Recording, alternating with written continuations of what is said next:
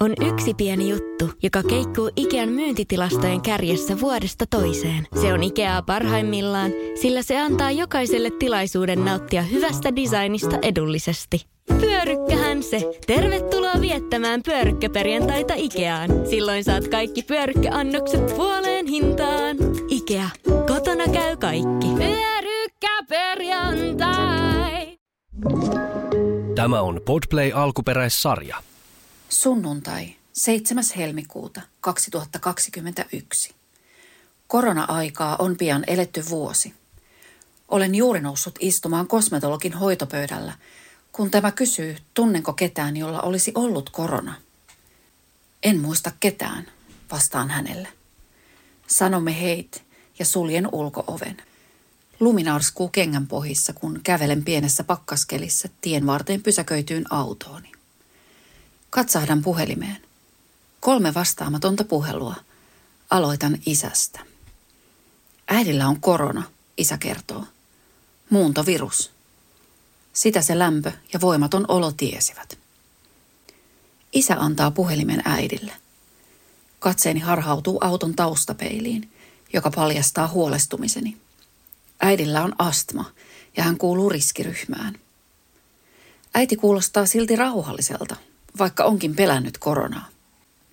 Käynnistän auton ja samalla mietin, että en ole nähnyt vanhempiani viiteen viikkoon. Keskiviikko 10. helmikuuta. Äiti joutuu sairaalaan. Ruoka ei ole maistunut kunnolla moneen viikkoon. Lämpö sahaa ylös alas ja voimat ovat huvenneet. Isä jää vanhaan omakotitaloon yksin. Nyt hänelläkin on todettu korona. Puhelimessa kuulen, kuinka isä yskii. Hän kuitenkin vakuuttaa olevansa kunnossa. Kuumettakaan ei juuri ole. Isä kertoo kaipaavansa äitiä. Yksin talo tuntuu liian suurelta. Soitan isälle kolme kertaa päivässä. Aamulla, iltapäivällä ja illalla. Kannan oven taakse kuistille ruokaa lähikaupan muovikassissa. Suklaata, suolapähkinöitä – smoothieta.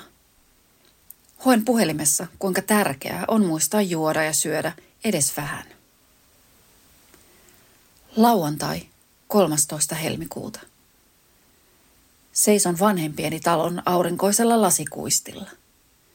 Olen ostanut isälle uuden kuumemittarin, kaiken varalta. Näytän hänelle keittiön ikkunan läpi, kuinka kuume mitataan otsasta. Isä näyttää vastaukseksi peukkua ja hymyilee. Sunnuntai 14. helmikuuta. Äiti on edelleen kirurgisessa sairaalassa. Olen soitellut äidille päivittäin, mutta hän on niin väsynyt, että jaksaa hädintuskin puhua.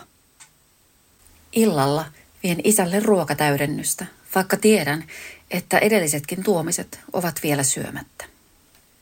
Tekisi mieli aukaista ulkoovia, nähdä isä kasvokkain – halata ja kysyä, miten hän voi. Samana iltana istumme ystävän kanssa pizzeriassa. Vaikka on ihana nähdä ja jutella, omatunto kolkuttaa. Mitä jos saan koronan? Mitä jos tartutan jonkun? Olisiko sittenkin pitänyt jäädä kotiin? Samana sunnuntain ja maanantain välisenä yönä isän kuume nousee korkeaksi. Hän on soittanut itselleen ambulanssin – mutta ei viestitä siitä minulle. Ambulanssimiehet ovat ottaneet isästä sydänfilmin ja mitanneet happisaturaation. Arvot näyttävät normaalia, joten hänet jätetään kotiin, yksin. Maanantai 15. helmikuuta. Aamulla huomaan, että koira on oksentanut kolmeen paikkaan. Eteisen matolle ja kahteen kohtaan työhuoneeni lattialle. Siivoan jälkiä raivoisasti, jotta hajut eivät imeytyisi mattoon. Lähetän Kuopuksen kouluun ja lähden itse ystävän luo tekemään päättötyömme presentaatiota. Istumme keittiössä läppäreiden äärellä. Kello 11 aamupäivällä puhelin soi. Se on isä. Yhtäkkiä muistan, että en ole vieläkään ehtinyt soittaa hänelle. Vastaan puhelimeen ja kysyn vointia. Toisesta päästä kuuluu valittava ääni. ohut ja korkea. En erota yhtään sanaa. Pelästyn.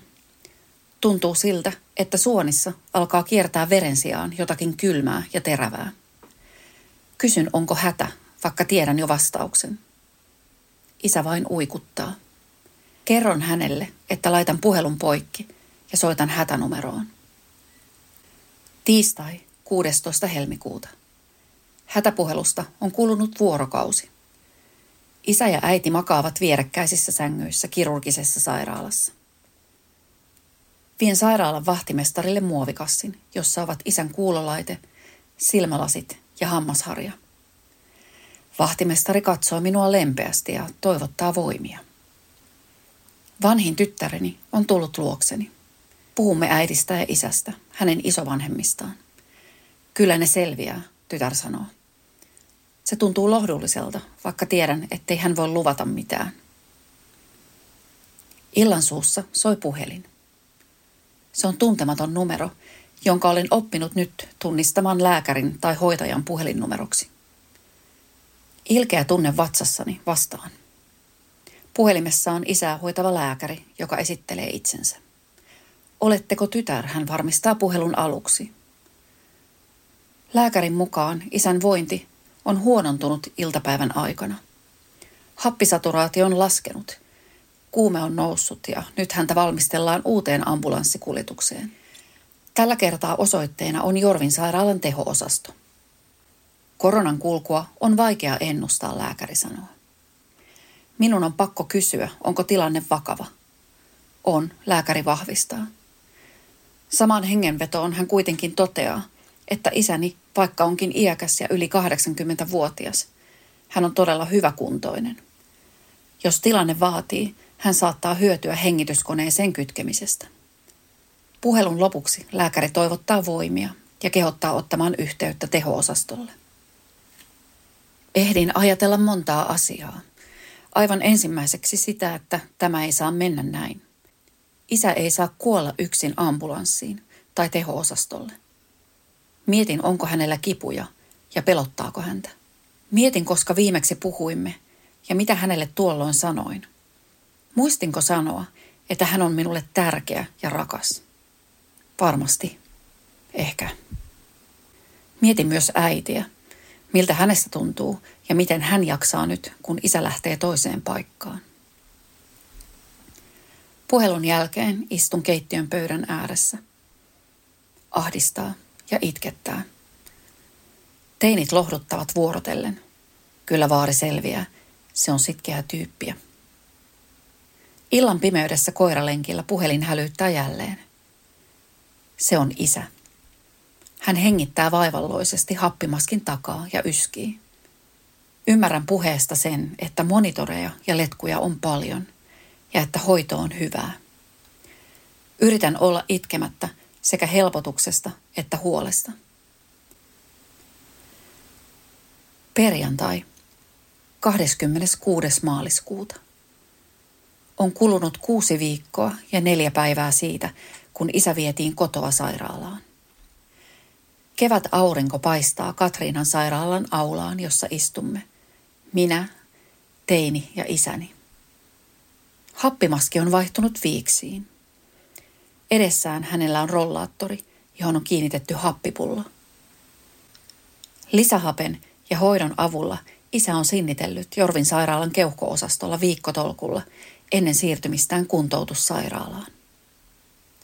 Valo maalaa jyrkät varjot isän kasvoille ja saa ohuet hiukset näyttämään miltei läpikuultavilta. Ensimmäistä kertaa hän näyttää silmiini vanhalta ja hauraalta. Minun isäni joka vielä kaksi kuukautta sitten teki kuuden kilometrin lenkkejä päivittäin ja lapioi lumet talon katolta. Isä kertoo, että paraneminen on kärsivällisyyttä koetteleva taitolaji. Puhumme koronasta, kuntoutuksesta ja kevään etenemisestä.